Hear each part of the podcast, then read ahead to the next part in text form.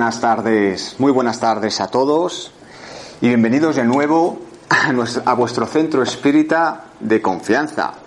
Como sabéis, hace pocas semanas nos hemos mudado pues, al sitio en el que nos encontramos ahora. Nos apetece muchísimo seguir compartiendo con todos vosotros pues estos temas que tanto nos interesan, que tanto aprendemos los unos a los otros y que como consecuencia nos hacen a todos evolucionar. Pero bueno, todavía estamos superando esta prueba, así que esperemos que sí o sí pase pronto y volvamos a reunirnos como lo hacíamos antes. Antes de, antes de comenzar, me gustaría invitaros a todos a una reflexión, puesto que como estamos, como si dijéramos, en el comienzo de curso, yo creo que es el momento pertinente para hacerlo. Todo gran acontecimiento vital trae consigo un cambio en nuestra escala de valores. Lo que hace unos meses nos parecía de vital importancia, a día de hoy no tiene ninguna.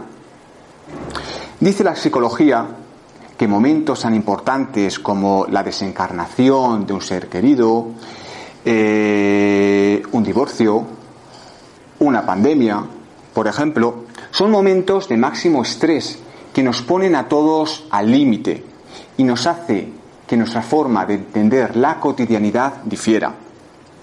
Todos estamos a día de hoy en ese preciso instante, formando parte de un momento histórico que está cambiando nuestra forma de ser, nuestra forma de pensar y nuestra forma de relacionarnos con nuestro exterior. Es cierto que todos nos quejamos del gobierno de lo mal que lo está haciendo de ese vecino que se sube al ascensor y que no lleva mascarilla, y de esa juventud que hace lo que le da la gana, o eso dicen. Y es bueno quejarse, claro que sí, es bueno tener una actitud crítica de todo lo que ocurre, pero sin olvidarnos nunca que nosotros debemos ser nuestros principales críticos. Si nos paramos a pensar de forma individual, ¿qué he aprendido yo en estos meses en los que llevamos involucrados en la pandemia? ¿Qué he hecho yo para mejorar y seguir evolucionando? ¿He cambiado internamente algo de mí? Es muy sencillo mirar al exterior y echar la culpa a unos y a otros sobre las cosas que no nos gustan. Es sencillo y, como hemos dicho, es sano, por otra parte. Pero qué difícil es argumentar lo que no nos gusta de cada uno de nosotros.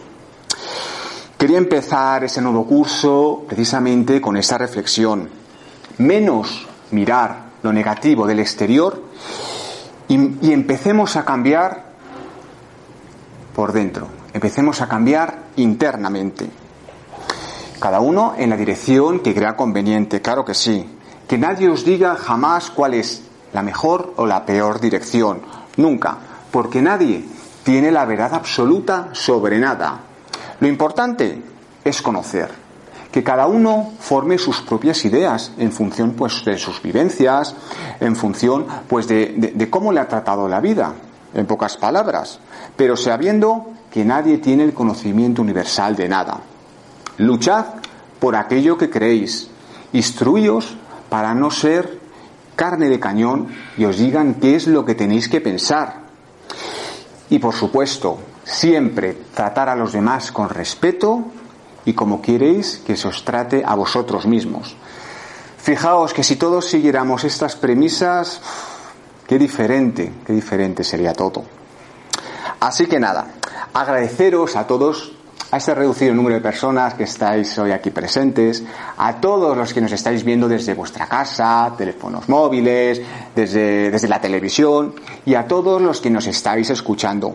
Porque, aunque no lo sepáis, entre todos formamos una red energética, puesto que comprendemos y entendemos todo lo que nos rodea de forma similar. Y aunque a veces eso no coincida, no importa. Lo importante es que seguimos aprendiendo los unos de los otros. Y eso a día de hoy es lo más enriquecedor que todos tenemos. Quería comenzar relatándoos una, una anécdota que me pasó, pues, pues cuando empecé a dar conferencias, bueno, conferencias. No me gusta emplear la palabra conferencia porque me parece demasiado redundante. Bueno, estas charlas, vamos a llamarlo así. Hará cosa de tres años. Pues iba yo un día tranquilamente hablando por la calle, andando por la calle, y de repente me empiezan a llamar, oye, oye, tú, tú. Yo cuando pasa eso, como si no oyera nada. Pero de repente oigo mi nombre, pues será alguien que me conoce. Muy bien. Le doy la vuelta y efectivamente era una amiga del colegio que hacía, yo qué sé, pues 25 años que no veía. Así que pues imaginar la sorpresa después de 25 años encontrarte a alguien pues que, que no veías pues desde que estabas en el colegio. Así que bueno, pues los primeros 10 minutos, pues lo típico, ¿qué tal? Terminaste la carrera, cómo te ha ido todo, dónde has estado viviendo. Y después de, de transcurrido este tiempo, me dice, oye, que me he enterado que das conferencias del misterio y que hablas de fantasmas y posesiones y añade, siempre tan pegado esas cosas. Y claro, yo me quedé, pero bueno, del misterio, fantasmas, posesiones, y encima que siempre me ha pegado esas cosas. Pero bueno, así que nada, después de, de quedarme un poco en shock, seguimos hablando y lo típico, bueno, ya nos veremos próximamente, ya si eso, eso, que es lo típico que decimos todos y luego no vamos a ver a esta persona hasta dentro de 25 años, pero bueno, eso lo hacemos todos. Pasaron los días y ya pues empecé a recordar esta conversación, esta situación en parte tan surrealista y me hizo replantearme muchas de las cuestiones que quiero tratar con todos vosotros en un primer momento. Vamos a hablar en primer momento del misterio. ¿Qué es eso del misterio? ¿Qué es exactamente? Como hago siempre, cuando tengo dudas con el significado de una palabra, pues fui a la Real Academia de la Lengua, el diccionario, busqué y entre muchas de las acepciones me aparecieron tres, que son las que he elegido y a ver si entre todos pues sabemos a qué se refería esta amiga de la infancia. Uno, dice, cada uno de los pasos de la vida, pasión y muerte de Jesucristo, cuando se consideran por separado yo creo que no, que no es la definición que está empleando ella, más que nada porque no la veo a ella muy semana santera, pero bueno. Segunda definición, negocio muy reservado. Bueno, no estoy muy de acuerdo con eso de muy reservado, pero yo creo que nos vamos acercando al asunto. Y tercero, cosa arcana o muy recóndita que no se puede comprender o explicar yo creo que más o menos es a esto a lo que se refería. Leo un poquito más abajo y aparece la locución, es decir, la frase. Hablar del misterio. Digo, bueno, pues voy a ver qué dice el diccionario, que qué significa hablar del misterio. Dice, hablar cautelosa y reservadamente o con afectada oscuridad para sugerir un sentido oculto. Yo leo esto y se me pone la piel de gallina, vamos. Afectada, oscuridad, sentido oculto. Loco me quedo. Estamos viendo, por lo tanto, que el misterio, hablando coloquialmente, que para eso estamos entre amigos, puede definirse como algo sombrío, oscuro, algo que no se puede explicar, que todos en algún momento de nuestra vida hemos vivido, pero como es algo inmaterial, en muchas ocasiones no hemos logrado comprender. Yo creo que más o menos, palabra arriba, palabra abajo, es lo que entendemos todos en un primer momento por misterio. Muy bien. Pues siento comunicar en este preciso instante que en los centros espíritas no hablamos de ningún misterio, pues temas como la reencarnación, la comunicación con los espíritus o el manido tema de las posesiones, que no son posesiones en sí, son temas fácilmente explicados por los espíritus a través de los textos que manejamos de forma diaria en un centro espírita. De este modo, palabras como espiritismo y misterio difícilmente pueden ir de la mano. En fin, el tema de lo que es un misterio o no me parece un importante ejercicio de antropología y que nos va a ayudar a entender el recorrido histórico de lo que durante siglos fue considerado como algo misterioso o no. Muchos de estos temas, años atrás, directamente eran prohibidos. No podíamos ni hablar de ellos. Y son temas que a día de hoy tratamos de forma habitual en los centros espíritas. Siempre se ha dicho que aquello que hoy día nos parece algo desconocido será la realidad del mañana. Y a lo largo de la historia tenemos sobradas muestras de ello. ¿Os acordáis de la teoría heliocéntrica? Mediante la cual tanto los planetas, entre ellos la Tierra, giran alrededor del Sol. O también tenemos la teoría de la evolución biológica para la selección natural de Darwin, por la cual las diferentes especies van adaptándose generación a generación al ambiente en el que viven. Estas teorías, en un primer momento, fueron tachadas como una locura, como algo impensable, algo misterioso. Y a día de hoy, todos damos fe de la veracidad de ello. Por todo, debemos apartar de nuestra cabeza esa idea de que el espiritismo es algo misterioso, secreto e incluso mágico. Mágico el espiritismo. Son etiquetas que nos sirven, pues eso, pues para vender libros o para crear cierta inquietud en los que nos están oyendo. Personalmente, ya os lo digo con el corazón en la mano, encuentro mucho más misterioso cómo hacer una correcta tortilla de patata. Porque no sé vosotros, yo he intentado hacer cientos de veces y siempre me sale mal. A ver si alguien me dice cuál es el misterio que tiene. Yo lo desconozco. Partamos del hecho de que el ser humano siempre ha tenido miedo a lo desconocido, dotándolo de unas características que poco tienen que ver con la realidad. De ahí el surgimiento de gran parte del folclore, pues de, de las diferentes culturas y civilizaciones, de los diferentes pueblos, a través de los relatos y las leyendas que generación tras generación se han pasado de padre a su hijo. Estos relatos, estas leyendas, nos dan, nos dan una idea de hasta qué punto el ser humano estaba evolucionado en ese periodo histórico. Así que me parece imprescindible para la comprensión del mundo que rodeaba a esos hombres y mujeres. Pero bueno, venga, vamos centrándonos poco a poco al tema que nos compete, porque aquí estamos para hablar del espiritismo, como dijo no sé quién, y concretamente del espiritismo del nuevo milenio, que cuenta con apenas dos décadas a sus espaldas. El espiritismo se encuentra entre nosotros desde los albores de la humanidad, en cada civilización, en cada rincón del planeta, los hombres y mujeres, nos hemos preocupado por lo trascendental. Sabíamos que había algo más, pero no sabíamos explicar el qué era ese algo más.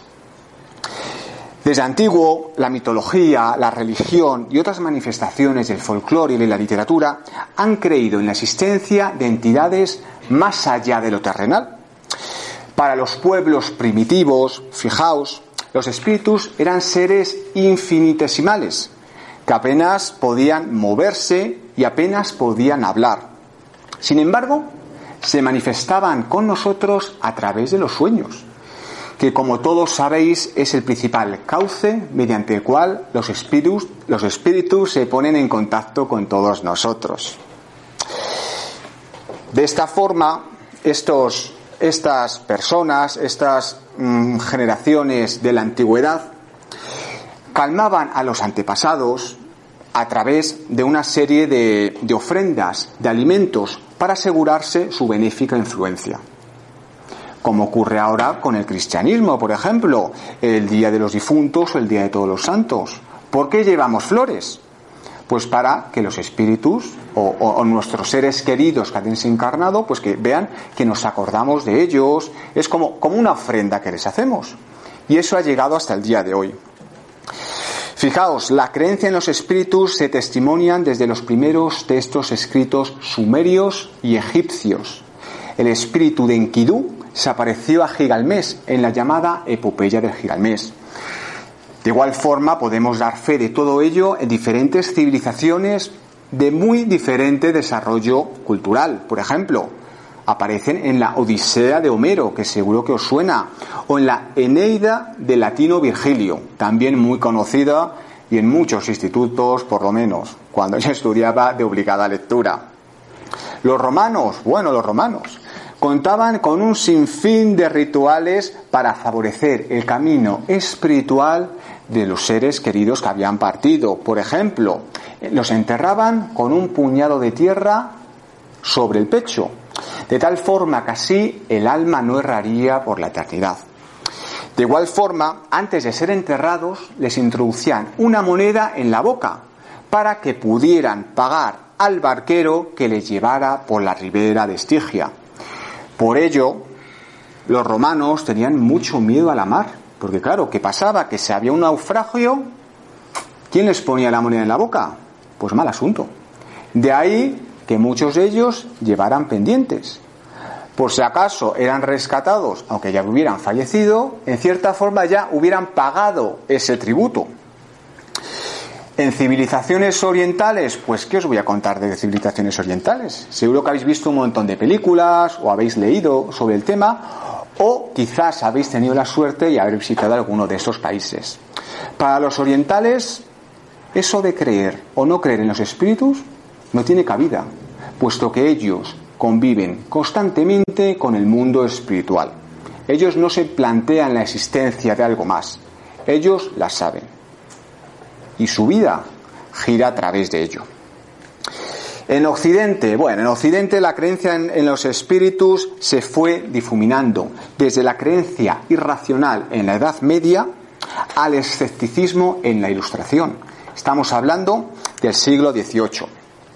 Ya en el siglo XIX la creencia resurgió poderosamente sobre todo gracias a la irrupción del romanticismo y al desarrollo, pues como todos ya sabéis, del espiritismo, de la teosofía y de diferentes corrientes quizás más apegadas a la parapsicología. Es importante señalar que ya en el siglo XX las diferentes religiones o espiritualidades tales como el budismo, el, islam, el cristianismo o, por qué no, el espiritismo confieren al mundo espiritual y a sus moradores un cáliz diferente en función de las características y creencias de la persona. En las creencias de la nueva era de este milenio intentamos racionalizar qué es esto de los espíritus. Hay muchas teorías. Hay muchos que dicen que son cúmulos de energía, energía que puede ser positiva o negativa. Hay otros que comentan que los espíritus son imágenes holográficas de personas que han dejado impregnada un determinado lugar, realizando una determinada actividad. Puede ser, puede ser. Como habéis podido comprobar a lo largo de la historia, el ser humano siempre ha intentado explicar el si había algo más, el porqué de todo esto, y si de alguna manera este mundo espiritual era capaz de interrelacionarse con ello. Por lo que volvemos al inicio del círculo del principio, no importa el pozo cultural, la nacionalidad o la fecha temporal en la que nos movamos. Hay preguntas inherentes a la propia naturaleza del ser humano y esas preguntas van evolucionando en función de la evolución de cada uno de nosotros. Si nos vamos poco a poco centrando en los hechos revelados a través del espiritismo, podemos decir que, de igual modo, provienen también de la más remota antigüedad, siendo tan viejos como el propio mundo, desde siempre, todo el tiempo, en todos los pueblos, siempre. No pretendo hablar profusamente de la historia del espiritismo, pues hay un sinfín de conferencias muchísimo mejor documentadas que esta y que podéis visionar, pues justamente en el canal donde estáis visionando esta conferencia. Así que yo os animo a que lo hagáis. Pero sin duda creo que es necesario asentar las bases para conocer de dónde vinimos, ser conscientes de dónde estamos y aventurar a dónde iremos que ya nos lo comentarán los espíritus dentro de unos minutos. La historia del hombre está repleta de historias, de fenómenos, de intercambio espiritual. Ya el hombre primitivo, fijaos, colocaba el cráneo de los difuntos fuera, en las cavernas, mirando al este, pensando que de esta forma su alma no regresaría. Al igual sucede con civilizaciones tan antiguas como la India, la China o la egipcia, los cuales recibían mensajes del mundo espiritual a través de los sacerdotes, los hierofantes o los mediums. Historiadores actuales confirman fehacientemente que la comunicación con el mundo espiritual está presente en todas las civilizaciones antiguas. De hecho, por ejemplo, en el Nuevo Testamento, pues se muestra una amplia visión de estos contactos, llamando a la mediunidad carismas o dones y a los mediums profetas. Os recomiendo el libro Hechos de los Apóstoles, donde podéis enumerar pues todo esto que estamos comentando. Muy interesante. Ya en la Edad Media, por ejemplo, destaca la figura de, de Juana de Arco, que seguro que os suena a todos, una gran medium que se decía que escuchaba voces del cielo. Yo os recomiendo, pues hay multitud de películas donde podéis constatar pues todo esto que estamos, que estamos diciendo. Ya en la época moderna podemos situar mejor los inicios del espiritismo tal y como lo conocemos a día de hoy. Podemos encontrar a grandes precursores que seguro que seguro que os suena, como el vidente sueco Emmanuel Swedenborg o Frank Anton Mesmer, descubridor del magnetismo curador, o como se dice coloquialmente del mesmerismo, mediante el cual se decía que a través de la imposición de manos podíamos dar energía a aquella persona que tuviéramos enfrente. Esto lo hacemos básicamente casi a diario y seguro que lo conocéis de sobra en el cuarto de pases, en los cuales los espíritus a través nuestra ofrecen ofrecen eh, pues energía a las personas que tenemos enfrente. Seguro que lo conocéis. Cabría mencionar, aunque bueno, aunque sea solo de pasada, a las hermanas Foss, aunque personalmente no me dan mucha credibilidad. Es bien cierto que en un primer momento supuso una ruptura, una puesta en, eh, socialmente, todo el mundo empezó a conocer esto del espiritismo, el cómo era, éramos capaz de, comunicarnos con el otro lado. Y ahí fueron unas precursoras. Pero sí es cierto que ya en los últimos años Mm, se supo que muchas de estas comunicaciones eran para lucrarse económicamente. Así que, como todo lo que sea dinero y espiritismo, no tienen la pena al ser señalados.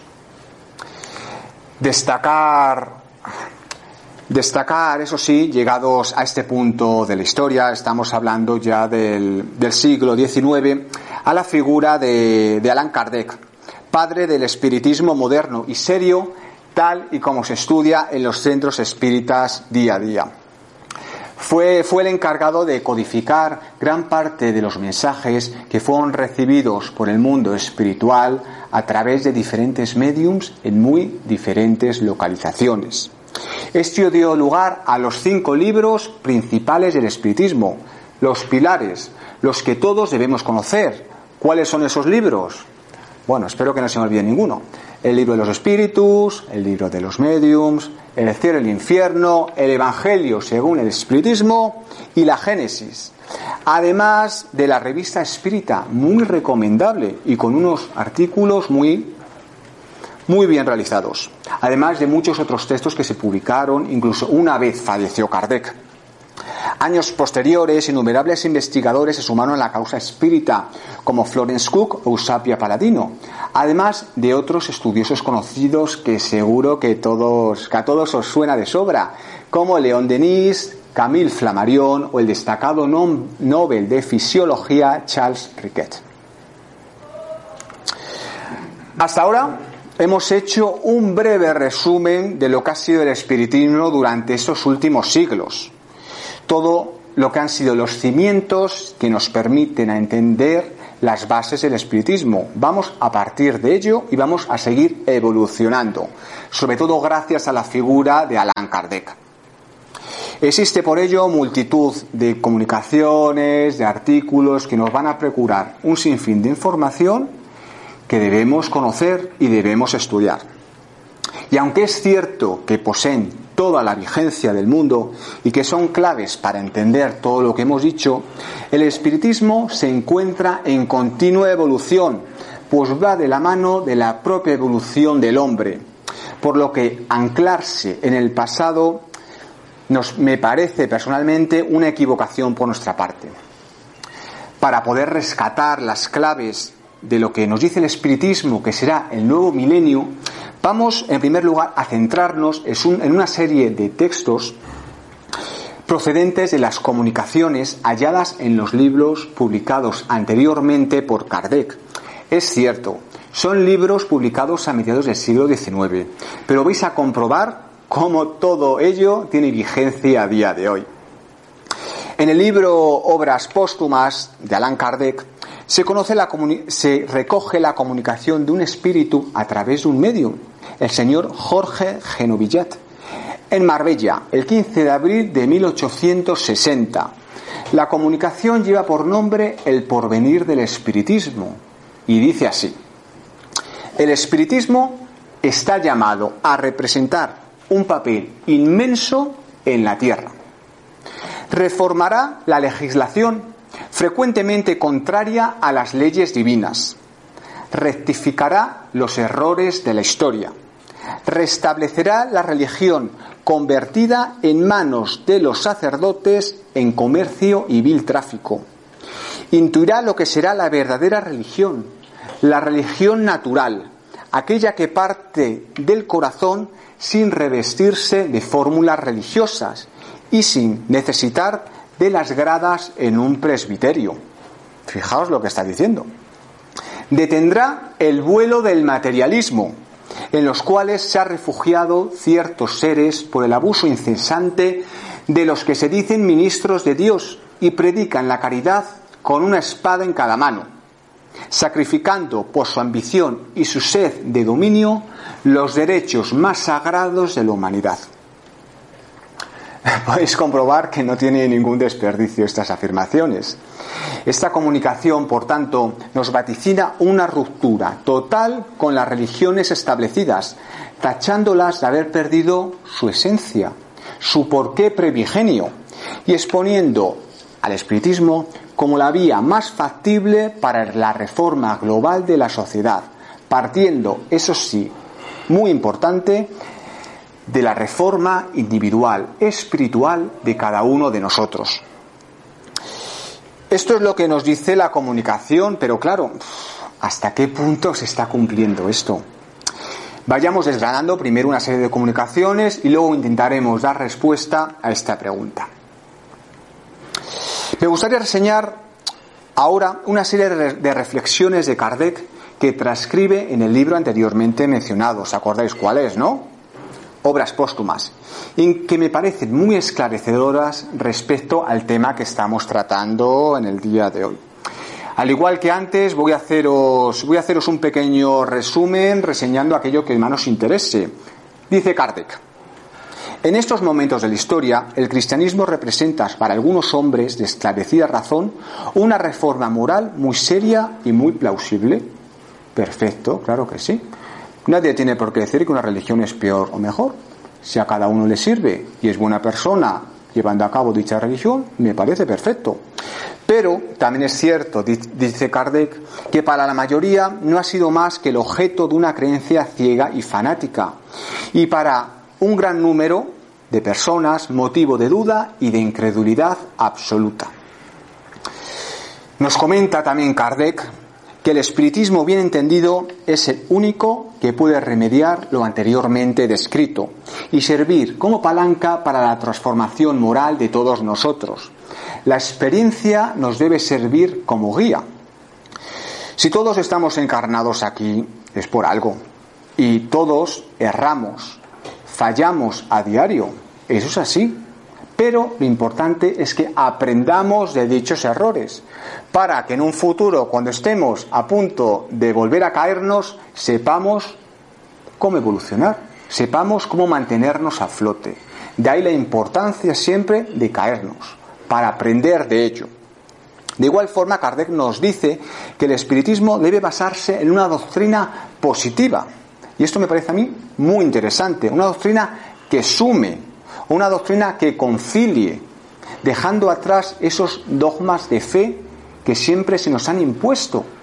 Hay cosas del espiritismo que nos gustan, hay cosas que a lo mejor no comulgamos con ello, pero no pasa nada, porque siempre sumamos.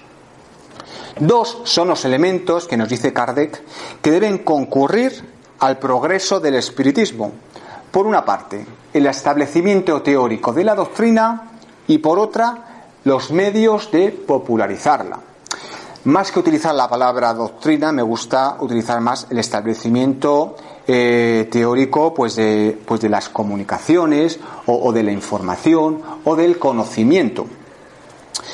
¿Qué quiere decir esto? Alan Kardec, a través de, de, la codificación de los diferentes libros, nos dio un marco teórico muy importante, al cual debemos acudir siempre que tengamos alguna duda. Perfecto, pero claro, ¿cómo lo difundimos? ¿Cómo lo popularizamos? En el siglo XIX, pues ¿cómo se hacía? Pues a través de las revistas, a través de libros, a través de, de pequeños coloquios, conferencias, pero a día de hoy, pues fijaos, tenemos las redes sociales, tenemos Internet, las grabaciones, eh, las conferencias, artículos, libros, pues tenemos que aprovecharnos de eso. No dicen siempre que la tecnología, uff, la tecnología, eso es muy mala la tecnología, no sirve, no sirve. Pues fijaos, como utilizándola adecuadamente puede ser muy provechosa. Claro que sí. Para finalizar, Kardec eh, nos comenta que durante los próximos años, es decir, a día de hoy, los recursos financieros financieros serán el gran motor de las sociedades. Y eso es así. ¿Qué es lo más importante? El dinero, el dinero y el dinero. Y aunque nos cuesta admitirlo, vivimos en una sociedad capitalista, y aunque bien es cierto que intentamos cambiar y que poco a poco mmm, vamos siendo conscientes de lo que verdaderamente es importante, complicado.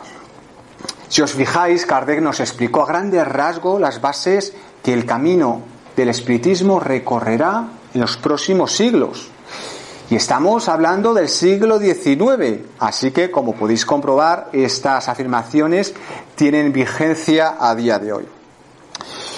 Vayamos ahora a otra fuente de conocimiento.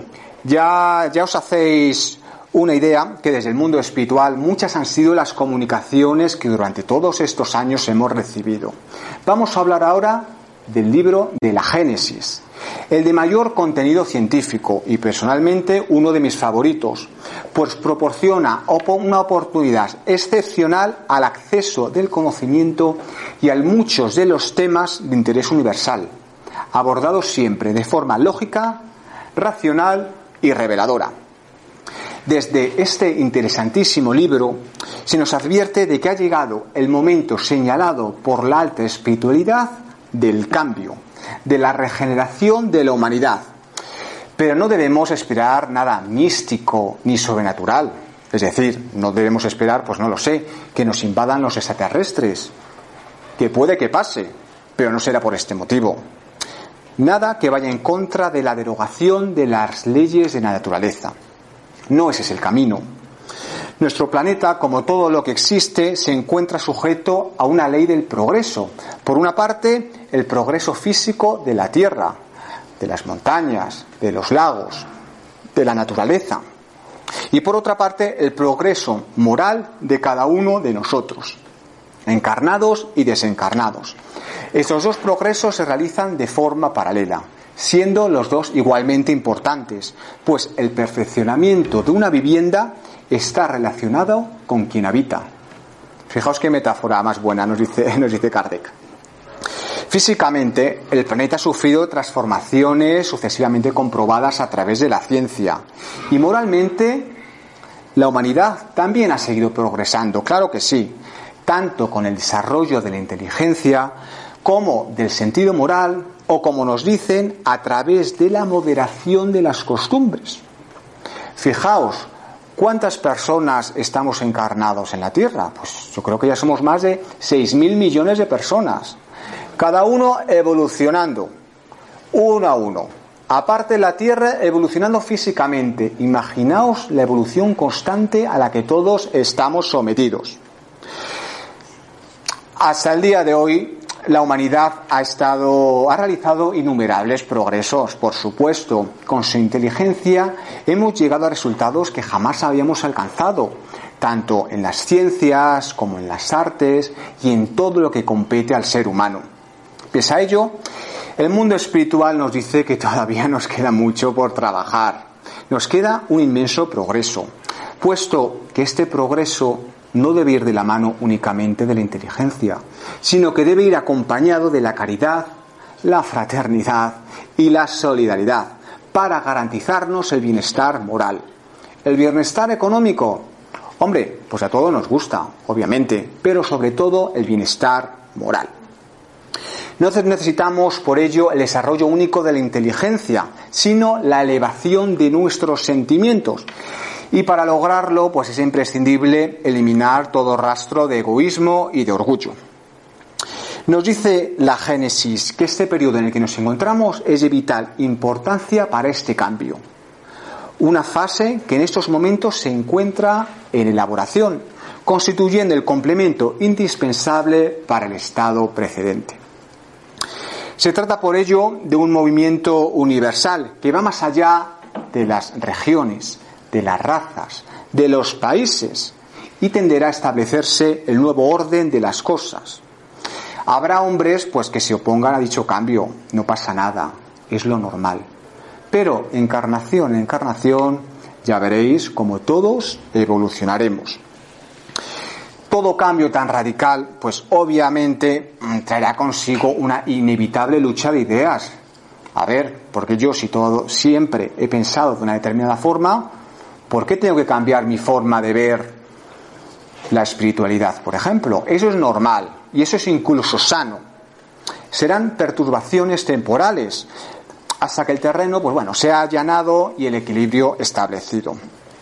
Por todo ello, podemos afirmar, y así lo corroboran los espíritus, que la Tierra, tal y como hemos dicho, no será transformada a través de una serie de cataclismos. No, la generación actual desaparecerá gradualmente, sin nunca modificar el orden natural de las cosas.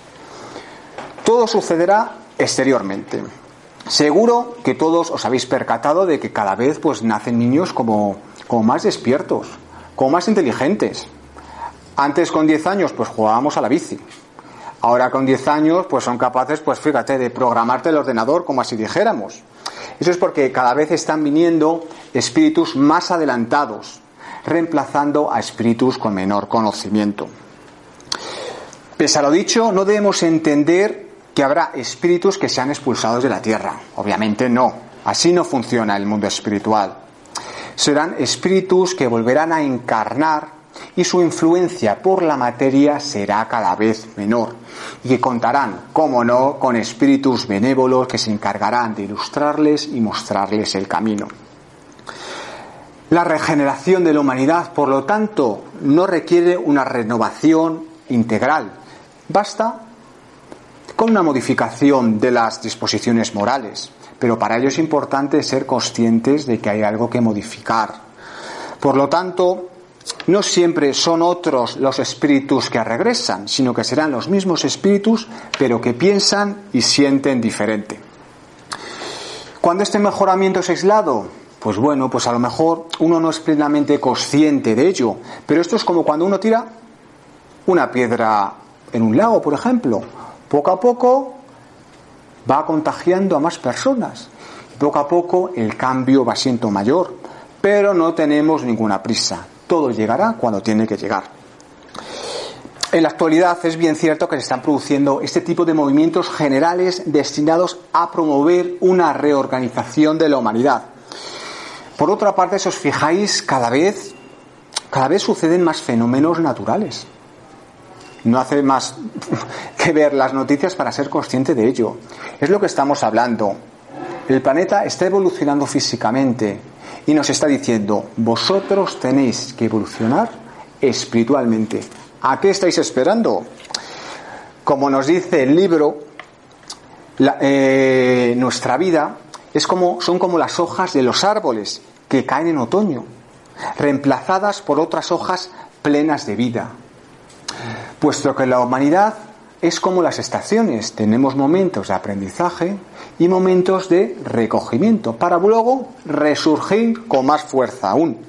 Las hojas muertas de la humanidad caerán impulsadas por las ráfagas violentas y por la sacudida del viento, pero con el fin de que renazcan todavía más fuerte, como nos pasará a cada uno de nosotros. Fijaos qué interesante todo lo que dice la Génesis. Yo os recomiendo, recomiendo este libro desde ya, puesto que trata un sinfín de temas actuales que nos ayudarán a comprender, pues, muchas cosas de las que nos rodean.